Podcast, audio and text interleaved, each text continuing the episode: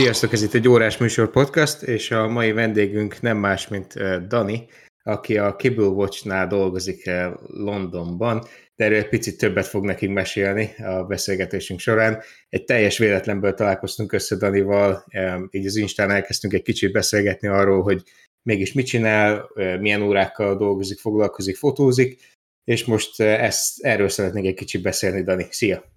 Sziasztok! Üdvözlök mindenkit, aki hallgatja a podcastet. Először is azt meséld már el nekünk, Dani, hogy neked hogy jött ez az egész óra szerelem? Fú, hát ez már jó ideje megy, most már lassan 10 éve.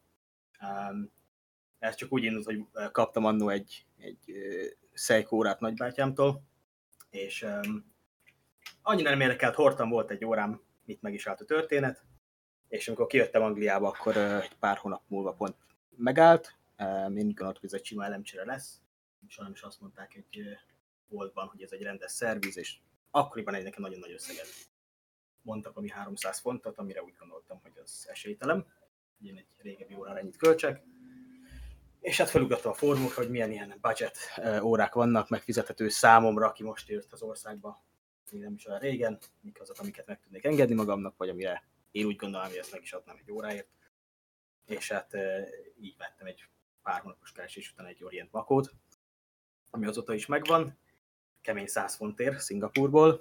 Az Orient az egy egész jó kis óra, így első kezdésnek. Én szeretem őket egyébként, szerintem árérték arányban remekek, Bambino is nagyon jó, a makóknak is az újak, a kamaszuk, ezek is szerintem nagyon jók, amennyibe kerülnek. És igazából onnantól kezdve csak ott maradtam a fórumokon, és vettem az órákat sorban. Úgyhogy szerintem egy pár hónap alatt vettem egy 8-10 órát, ami csak megtetszett, abból már semmi nincs meg. Minden megváltozott teljesen az ízlésem azóta, úgyhogy minden adtam. És azóta volt olyan, amikor egy évig nem is néztem semmi órás dolgot, csak volt, ami volt. Volt, amikor egy fél év alatt kicseréltem az összeset. Most szerintem egy kicsit lelassultam megint, és most így el vagyok, mert a melóban, amikor fényképezem az órákat, annyi órával kerülök szemben, hogy ez így el vagyok. Hát igen, ilyen ez az óra szerelem. Tehát elkezdődik annál, hogy na jó, akkor vegyünk egyet, és akkor arra az egyre keres ki, azt mondjuk egy pár hetet megtalálod, beleszeretsz, aztán rájössz, hogy jó, akkor ebben mi a jó, akkor keresed tovább, mert már elkezdted olvasgatni, teljesen benne vagy, és egyszer csak azt az észre, hogy vettél egy dobozt, amiben 12 órát tudsz belerakni, de az már kevés, és kell még egy, és még egy, és még egy, és igen. Igen, a 10-es az nagyon hamar betelt. Hát az egy volt idős, amikor nagyon üres volt, és most azt mondom, hogy 3-dik van. És most inkább próbálok kevesebbet. Mi alapján vesz egyébként órákat? Tehát van olyan, amit kiszenvesz magadnak, hogy oké, akkor ő lesz a következő, és akkor mondjuk hónapokig, vagy akár évekig pár óránál csak így gyűjtesz rájuk, vagy bármi, ami megtetszik, és azt mondod, hogy hú, oké, akkor ez most jó, ez jöhet. Én azt mondom, inkább az utóbbi, mert nagyon rossz vagyok az előbbiben, mert nagyon szeretnék félretenni, valamelyik Seamastert nagyon szeretném megvenni, vagy az 50. évfordulós GMT-t.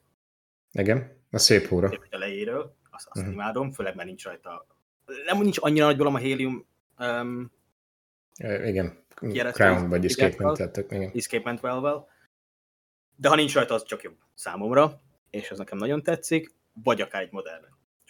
Csak egyszer mindig eljutok addig, hogy eljutok a feléig, 3-4-ig, mit tudom az összegnek, és valami más megtetszik, és akkor. Mert azt én nagyon nehezen tudom így magammal elfogadtatni, hogy ennyi pénzt egy darab órára. És ezért egy olyat akarok, ami mindenre jó. Most a Seamaster valószínűleg úgy, ahogy mindenre jó lenne, de akkor meg féltenem, és mindenre nem hordanám. Tehát nehezen tudom összeegyeztetni az árat azzal, hogy mindenhova hordjam. És ezért inkább veszek többet, kicsit olcsóbbat. Ez egyébként érdekes, hogy pont a Seamastert említetted, mert képzeld, én az első új óra, amit akkor vettem, amikor én kimentem Angliába, az egy Seamaster 300 volt. Na. És az még ugye az előző verzió, tehát a 2500-as szerkezettel, ugye az is koaxial, tehát akkor az már, amin nem voltak a hullámok, ugye? Amin nem voltak. Azon nem. Ugye, tehát az előző generáció. Igen, pontosan. Nagyon szerettem, és ugye eleinte nagyon féltettem, és pontosan azt gondoltam, amit te mondtál, hogy fú, nagyon félteni fogom, nem fogom annyit hordani. Aztán képzeld mindenre, bárhogy, bármikor, tehát nyaralásokon mentem vele úszni, edzőteremben rajtam volt, jó hülye voltam, de rajtam volt, ugyanígy, amikor beugrottam a medencébe, tehát bármit, tehát igazából teljesen egy olyan óra volt, ami így ránőtt a csuklomra, és utána azt nem vettem le.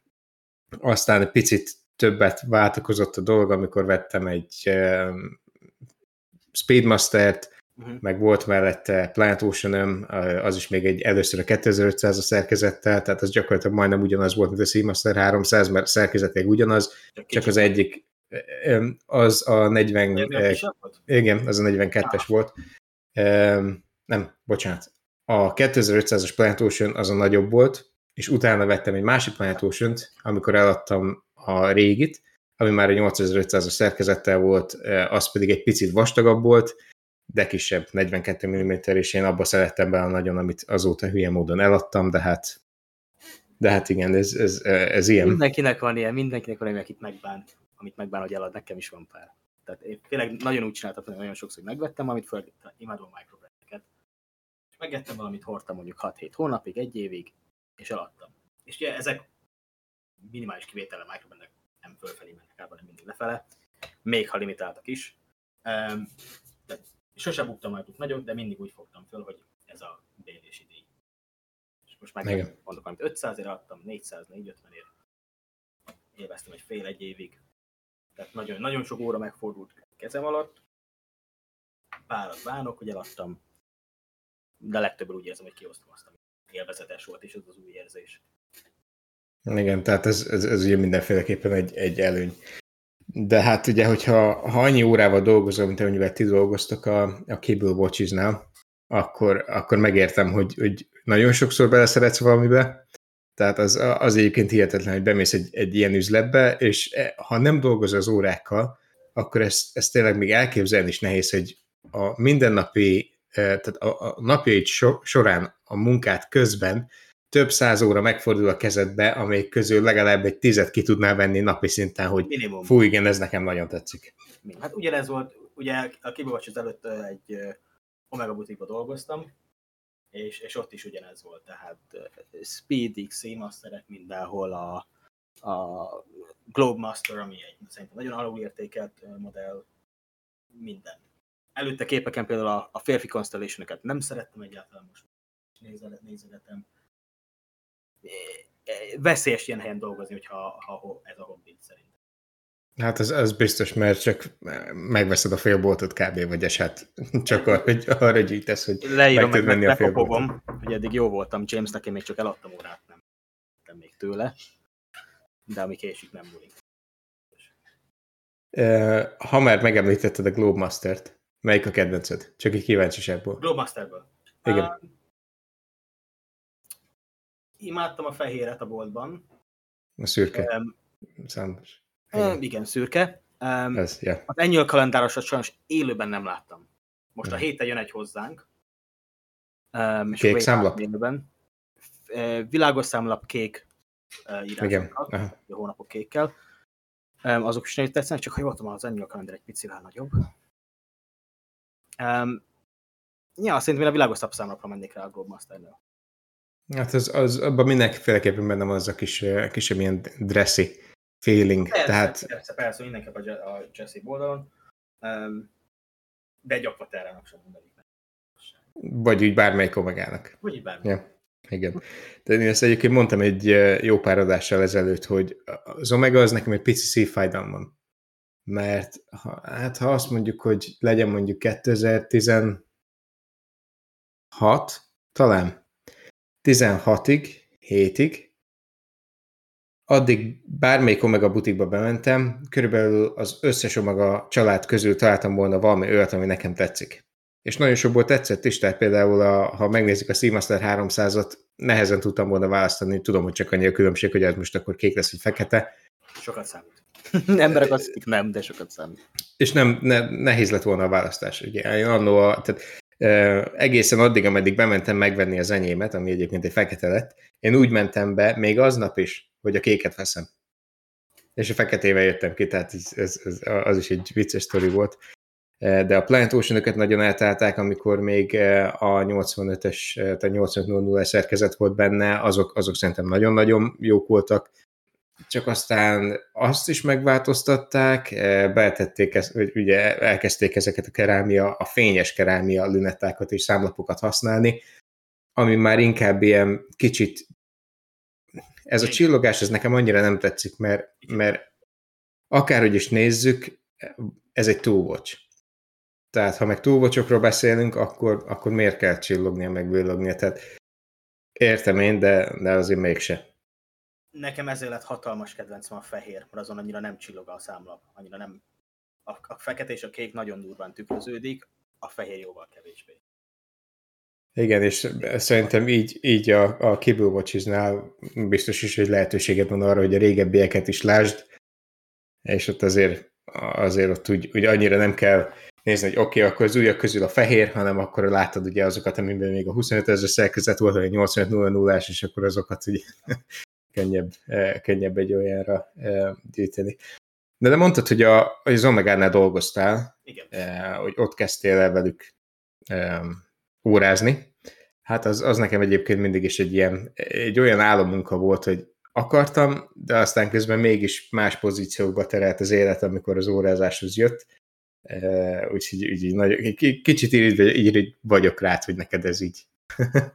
Hogy sikerült kezdened. Én úgy vagyok vele, hogy jó is volt, meg azért nem is maradtam le sokról. Annyit tudni kell, hogy ez nem egy szintiszta meg a butik volt. Ez Londonban, Stratfordban, tehát keleten volt a vásárló központban.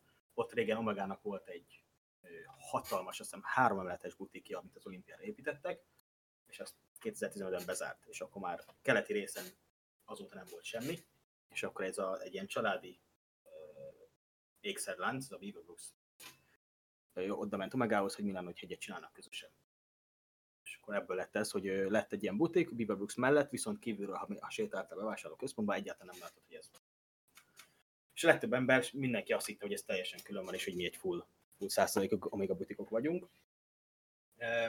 Én személy szerint úgy gondolom, hogy volt pár pozitívum, főleg, hogyha mondjuk kedvezményekről volt szó, mert esetleg ha valaki ugye mindig mindenki bejön azzal, hogy mennyit engedünk, és hogy a barátjának, a feleségének az öccse 20%-ot, meg 30%-ot kapott itt, meg ott. És akkor ezekkel ennyit nem. Egyáltalán nem lehet adni, mert minden este kellett e-mail küldeni Omegának, mit adtuk el, mennyi kedvezmény, stb. Tehát nagyon figyeltek.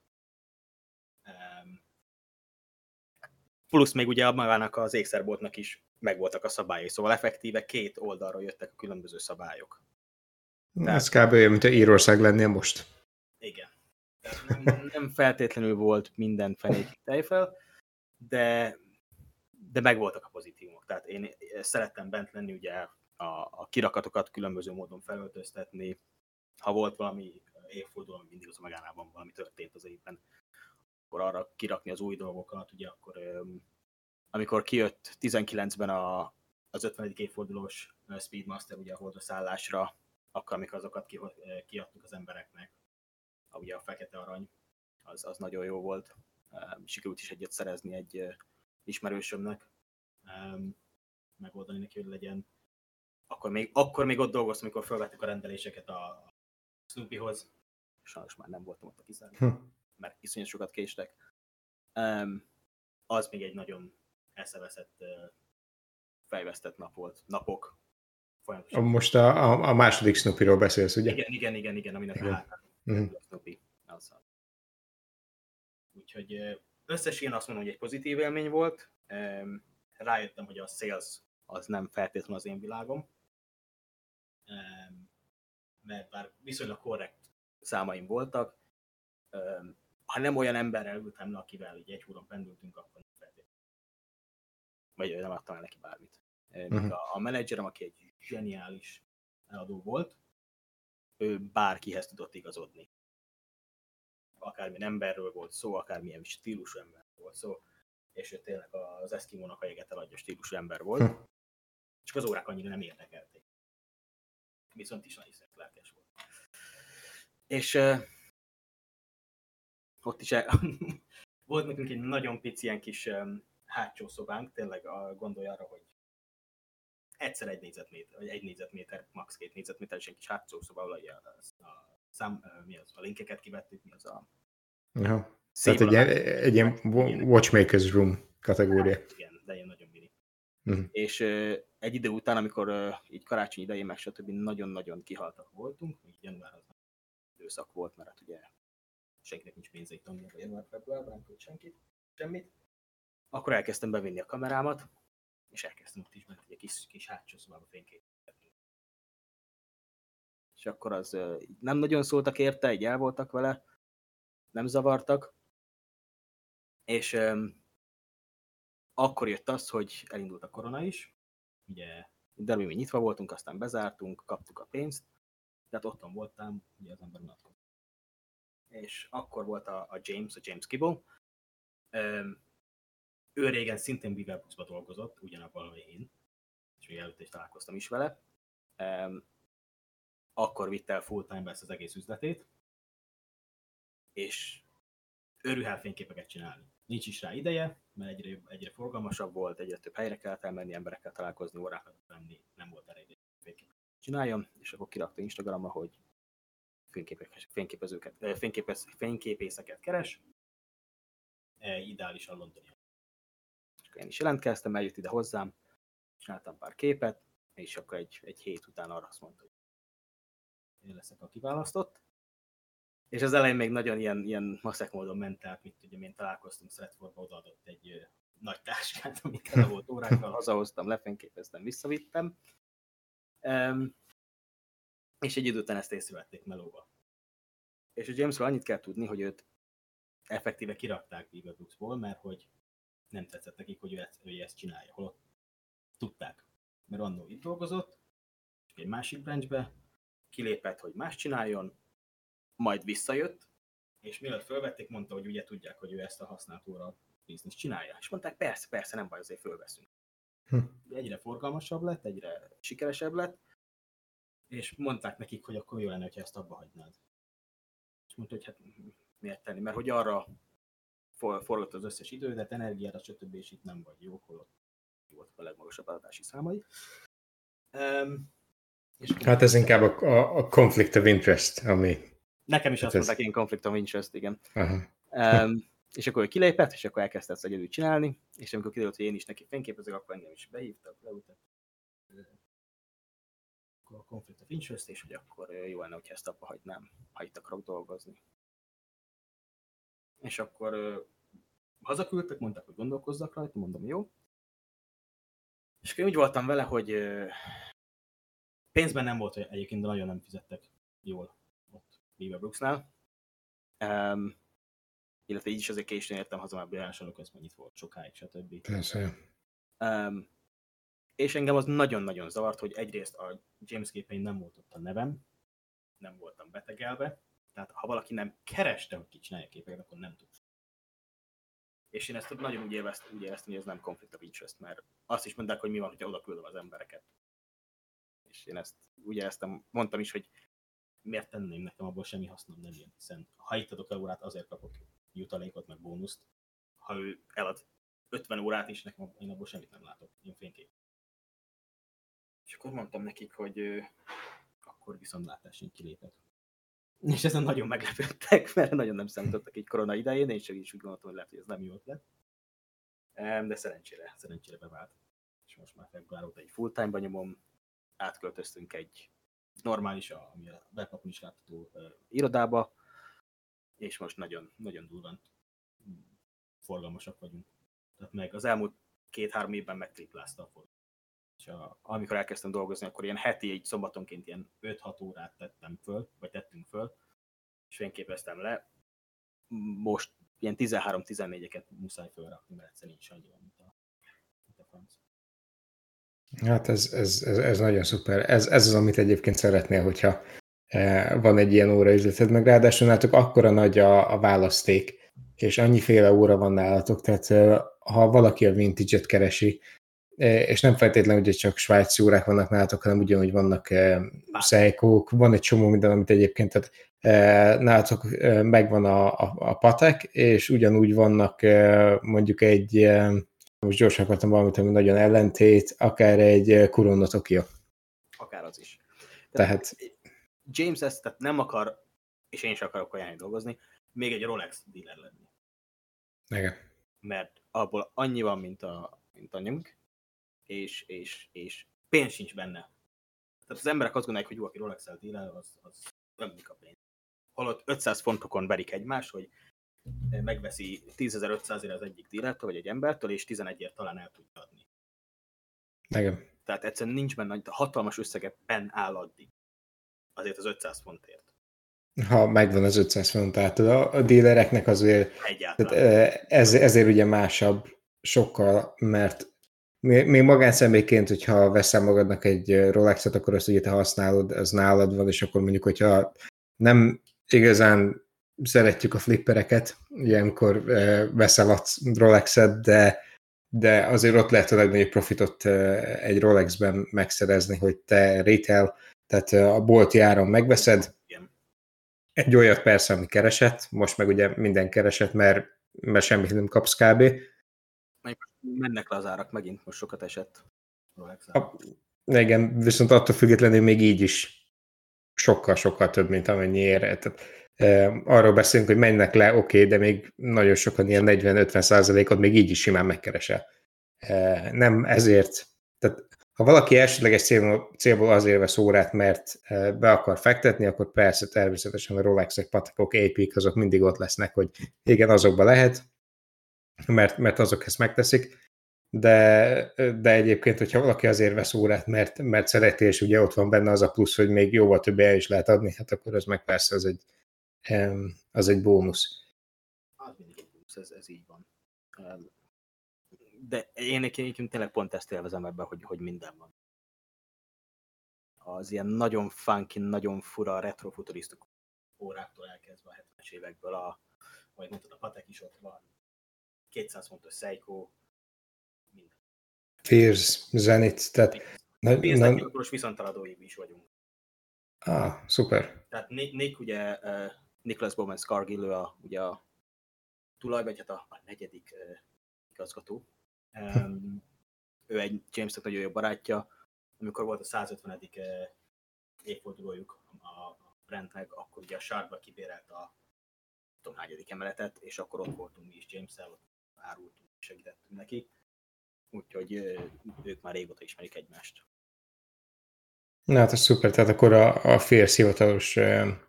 Londoni viszontaladói vagyunk, igen. Az remek. Mi árultuk hivatalosan az első használt Fearseket is, mert eddig volt egy ilyen kimondatlan tabu, hogy bárki, aki Fearst megvett, tulajdonosa sose adta el. És most végre egy jó pár év után idén Nick áldását adta rá, hogy valaki eladhatja, már ez is fura számomra, és akkor most ez jó párat egy pár hónap. Hát azért nagyon soknak még mindig olyan ára van, tehát én például ezen a Platinumon teljesen meglepődtem, mert ezt nem tudtam, hogy... 25 aztán mennyi? 28.200. Ja. Nem. Ebben ugye gyémánt is van a számlapon, az is visz még az árát, meg ugye maga a platina. Ezt láttam párszor élőben, szép egyébként a számlapon. Ja, hát a platina az amúgy is egy olyan nemes fém, amit hát ha egyszer lesz egy platina órám, akkor már nagyon, nagyon ott vagyok, hogy elértem, amit akartam kategória. Így van. De láttam egyébként nálatok egy gyönyörű Grand Seiko Snowflake-et. A piros? A piros. Ami már nincs meg az oldalon, egyébként azt keresem már, vagy 5 percet, de szerintem ez azért, mert eladtátok. Eladtuk tegnap, és helyette bevettük az eredeti Snowflake-et.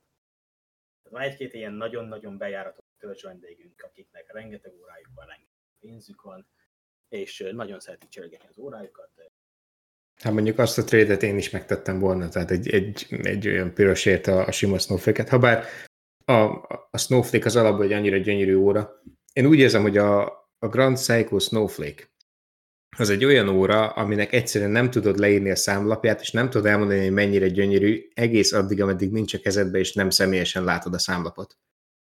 Minden számlap más, ugye rizspapírra hajtva, és így kettő egyforma számlapot sose fogsz látni, meg ráadásul azt az érzést és azt a hatást le se tudod írni, hogy igen, tényleg úgy néz ki, mint egy frissen lehullott hó, és igen, tényleg ugye titántokos, tehát még könnyű is, és maga az, hogy a Grand Seikónak a Spring Drive szerkezete ezzel az egészen összekombinálva, tehát egy annyira tökéletes órát csinálta azzal a Grand Seiko, hogy wow.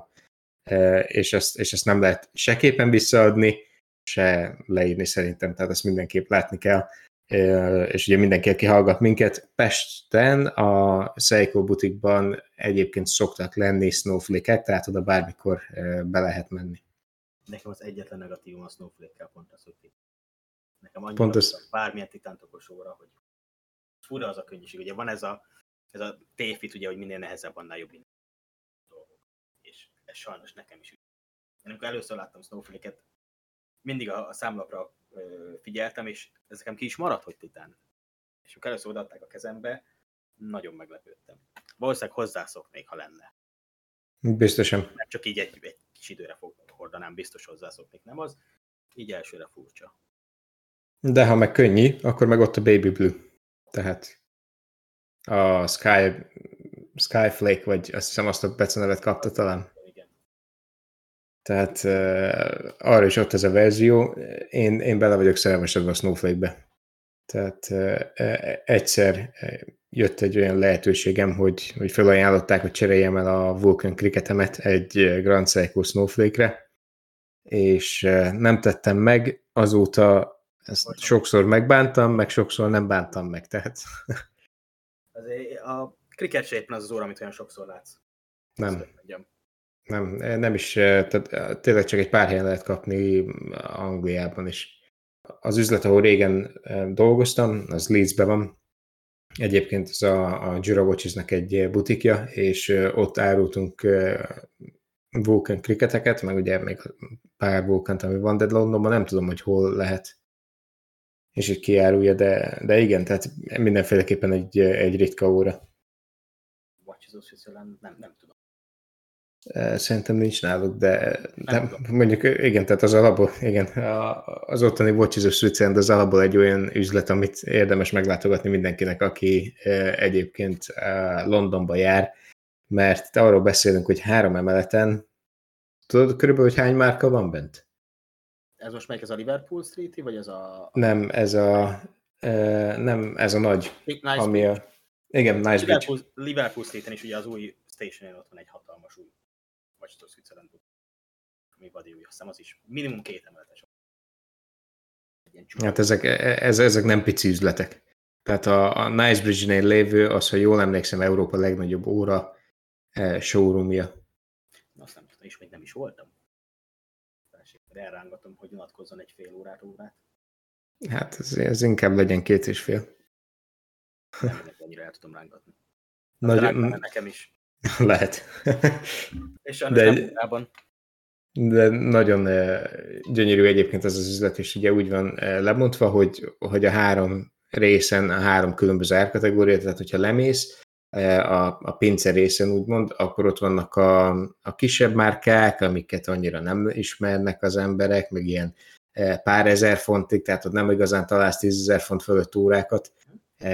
A középső szinten ott van a mainstream, tehát ott áll meg a Rolex-edet, meg ilyenek, és hogyha fölmész a felső szintre, akkor ott pedig Piaget, Breguet, meg egyéb ilyen Vacheron, azt hiszem, ezek a márkák várnak téged, tehát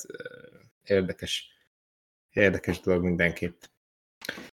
És hogy érzed egyébként, hogy a Kibble Watchesnak merre van az előre? Tehát van esetleg terve, azt tudod, hogy van-e esetleg terve, hogy több márkának lesznek-e hivatalos viszonteladói, vagy folytatjátok a használt és vintage vonalat? James mindig ötletel. Tehát sosem áll meg az agya. Annó beszéltünk több brit márkával is, hogy esetleg viszonteladó, tehát beszéltünk a Vertex-el, nem tudom, ismered őket. Igen. Itt azon óra is volt, és katonai órákat gyártak azóta is. Mielőtt pont most nyitottak egy új showroomot, nem tudom, hol az nem. Beszéltünk a másik. A Fears most csinált velük pont egy collaboration órát. Nemrég. Persze. Nem a Bamfordra gondolsz? Nem. Nem a Benford, a Gerik. Nem tudom, Gerik órákat ismered-e? Geriket nem. Norfolk órákat össze. Ezt tudom esetleg ide linket majd. Velük is beszéltünk, ismeri a tulajdonost ott is, ők Fears-tel együtt csináltak a collaboration órát. Annyi a probléma, hogy ott majdnem egy-két éves várakozási idő van. Tehát mire hozzánk bejutna bármint csak egy, hogy valamit kirakjunk az üzletbe, meg lehet nézni, az is egy év múlva lenne. Na, az igen. Nem feltétlenül. Nem tudjuk. Mindig, amit próbál. Nem erőlteti a viszonteladóit, főleg, hogy most lehet, hogy kiköltözünk Essexből, eldöntve. Mert ugye bővíteni akarja a méretét, mert jelenleg egy olyan 40 négyzetméteren vagyunk, szerintem 30. Ez ugye a mi fő rész, illetve van egy ilyen hátsó része, a súradokhoz van, postás dolgok, mind a szép, és már kezd kicsi lenni. Tehát szeptemberben költöztünk be, és már kicsi, és ugye Londonon felvottunk. Pontosan ilyen problémát szeretnél, amikor elkezded az üzletet, hogy ahova most költöztél be, az már túl kicsi, mert annyira sikeres az üzlet, hogy át kell költözni nagyobba. Igen, effektíve egy ilyen, tudod, suffering from success stílus, ami nem feltétlenül ilyen rossz. De például nekem jelenleg nincsen nagyon fotós helyem. Tehát ezt is elég gettó módon csinálom, hogy ott az asztal, és akkor arra pakolok, próbálok ilyen diffúzorokat rakni valahova, hogy nem tükröződön minden. Ami viszont nem feltétlenül jó, amikor ugye jönnek customerok, vendégek, és hogy akkor a szófára nem tudnak leülni, akkor oda kell ülni az asztalhoz. Tehát így nem az ideális meg. Ezért lenne jó tényleg egy saját rész nekem, egy kis saját kis szoballuk, vagy valami, nem zavarok. És ezt kint meg lehet gondolni ezekbe. Meglátjuk. Bármire nyitva van, ugye, hogy abból lesz is valami, azt most lehet tudni. Igazából az összes döntés kb. Hozza, ugye ő az atya ennek az egésznek. De nem hinném, hogy bármire így bármitől ellene zárkod. Na, szuper. Egyébként, hogy nézegettem még itt az órákat, ha már így alakult, akkor megkérdezem tőled, hogy mi a véleményed az új Tudor Rangerről. Volt is egy vadi új. Szerintem most is megvan nekünk. Én úgy vagyok vele, hogy szerintem egy teljesen korrekt óra. Azt rontott el tudom nagyon, iszonyat fölhájkolta. Itt mindenki az eredeti egy kis 36 négyzetméteres, sokkal történethűbb számlapot várt mindent, és már mindenki izgult minden, és kihozták effektíve az előzőnek a updatelt verzióját. Szerintem ezért kapta, ugye nagyon nagy volt a várakozás, és nagyon nagy volt utána az utálat. Ugye az előzőnek például, ami a FameSea, az olyan volt, hogy nem volt ending. Képzett ki, mintha egy random FameSea-t ráraktál volna, és csak úgy ott volt. Tehát szerintem az egy ilyen márkától fogadhatatlan. Az is van nekünk, és nagyobb hírnél. Elég ott van. Ugye az nagyobb is volt. Én, ha ezt vásárolnám, akkor azt mondom, hogy kijavítottak mindent, ami az előzőben szerintem hiba volt. Csökkentették a méretét, oké, nem 36, de 32, egy nagyon biztonságos középút. Új szerkezet, az új kapocsa szíjon. MT5612-es van ebbe is, ugye? Azt hiszem, igen. Úgyhogy szerintem az árért egy teljesen korrekt óra. Engem személy szerint maga nem izgat, de nem értem a hatalmas utálatot, amit így nagyon sokszor a social médiában kapott. Szerintem az egy kicsit erős volt. De... Nekem az óra egy nagyon-nagyon marmite. Tehát szerintem ez olyan, hogy vagy nagyon szereted, vagy nagyon nem szereted. Én érdekes módon középütt vagyok, mert tetszik, hogy mennyire egyszerű, nem tetszik az ára ehhez az egyszerűséghez képest, de minden esetre azt, hogy én erről konkrét véleményt mondjak, azt addig még meg fogom magamban tartani, ameddig nem látok egyet csuklóra fölpróbálva. Tehát nekem a régi Rangerben az azt tetszett, hogy a számok ugye azok kézzel voltak odafestve, és az tényleg nagyon jól nézett ki, és ez egy kicsit földobta a számlapot, tehát annak ellenére, hogy egy egyszerű, úgymond mindennapi óra volt, annak ellenére szerintem nagyon jól nézett ki a számlap, de igen, egy egyszerű mindennapi óra. Mi a véleményed a Black Bay Pro-ról? Black Bay Pro? Hát már annyi Black Bay-ink volt, hogy nem tudom, hogy miért lovagolunk még ennyit a Black Bay-eken, de egyébként, hogyha már a Black Bay Pro-ról beszélünk, szerintem nekem volt egy Black Bay GMT, és azt nagyon szerettem, mert kényelmes volt nagyon, annak ellenére, hogy egy igazi karcmágnes volt az oldala a toknak, annak ellenére én szerettem, de hát talán egy 6-7 hónap alatt kiszerettem belőle. A Pro az ugyanúgy fogisolt az oldala. Viszont tetszik a lünetta. És mivel nem egy színes lünettáról beszélünk, ezért, és egyébként ez vastagabb, ha jól emlékszem, talán egy 1,5 milliméterrel, mint a... Igen. Tehát... Igen, oké, nem tudom. Tehát... Hasonlóan vagyok vele. Körülbelül így érzem magam vele kapcsolatban, mert egyébként szeretem azt az órát, mert GMT funkció az nekem egy olyan funkció, amire nehezen találok olyan órát, amire azt mondom, hogy oké, GMT, és akkor ez nagyon, nagyon szuper. Tehát nem vagyok a nagy kedvelője a Rolexeknek, annak ellenére szerintem a legjobban sikerült GMT óra, az még a mai napig a GMT Master 2, tehát azok közül az, hogy melyik lünetta, az teljesen mindegy. Mondjuk én valamilyen szinten várom, hogy kijön az új, ha csinálnak újat, előbb-utóbb biztos fognak ugye Coke verziót, csak kerámia lünettával, tehát egy fekete-piros. Abban is biztos vagyok, hogy nem lehet majd kapni. Tehát ha bármennyire is szeretnéd, azokat úgyis olyan ügyfeleknek fogják adni, akik már vettek, vagy 15 Rolexet azelőtt, hogy egyáltalán bármi lett volna vele, tehát tudni, hogy használtan fogod tudni megkapni, de most ha kiadják ilyen, mint tudom én, 7-8 ezer font körül, akkor örülj neki, hogyha megkapod 20 ezer font alatt kategória, tehát... És innentől kezdve el is ment egy kicsit a kedvem attól, hogy én egyáltalán ebbe magába a gondolatba bele mélyüljek. De ha azt nézzük, a Tudornak a Pro verziója, ott azért lünetta tetszik, mert amit mondtam a Planet Ocean-nál még, amikor elkezdtünk beszélgetni, hogy egy two-watch, de nagyon-nagyon chili-villi. Na most ennek ez pont az ellenkezője. Egy two-watch, ami pont úgy néz ki, mint egy two-watch, pont olyan funkcióra, mint egy two-watch, és egy funkcionális óra. Annyi, még az oldalak lehettek volna ott is, szerintem szájcsizolt. Hát igen, lehetett volna. Tehát, hogyha azt javították volna, akkor majd én nem mondanám, hogy tökéletes lenne, meg talán megpróbálták volna egy kicsit vékonyítani az órát, mert így egy icipicit túlságosan is vastag. Tehát egy 2-3 milliméter sokat számít. Igen. Nem vészes, ha így ránézel, de azért Merilax egy sima 58.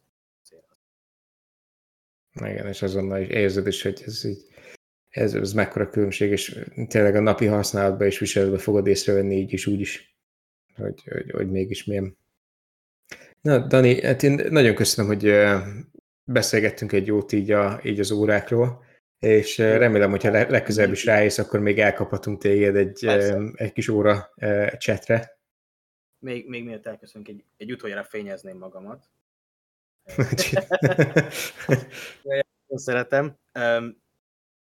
Anno Instagramon megkerestek külföldről, Amerikából, hogy szolgáltatnak-e pár képet egy könyvükhöz. Úgyhogy nekem van egy ilyen Omega könyv, ami, hát itt ugye remekül látszik a kamerán, amiben az képeknek ugye az 50%-a az enyém. Wow! A makroktól elkezdve akár butikos képek, akár például itt van a Moonshine-on, meg a Dark Side of the Moon, és akkor ezek mind szépen bekerültek így a könyvbe. Wow, ez nagyon szuper. Ezt egyébként meg lehet venni, ezt a könyvet valahol? Amúgy meg lehet venni, hogy ezt hazára is küldenék-e, azt nem tudom. Abban nem vagyok biztos. Nem is olyan drága, nem is olyan, ez egy őszintén annyira nem jó könyv. Igazából egy ilyen képes összefoglaló a modellekről. De a képek azok nagyon királyak benne. Úgy hallottam, igen. Ha véletlen találkozol a fotóssal, akkor említsd meg neki, hogy jól sikerültek a képek. Átadom, meghívom egy sörre. Legalább egyre. Az a minimum. Tehát, hogyha szeretnétek megrendelni ezt a könyvet, akkor be fogjuk tenni a linket az Insta poszthoz, és Spotify-nál is meg fogjátok találni, hogy honnan lehet megrendelni.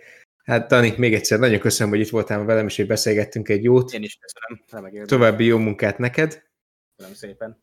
Hát még egyszer köszönöm, Dani. Köszönöm, srácok, hogy itt voltatok ma velünk, és hogy hallgattatok. A következő adásig is vigyázzatok magatokra. Sziasztok! Jössz majd legközelebb is? Igen, persze. Ah, király.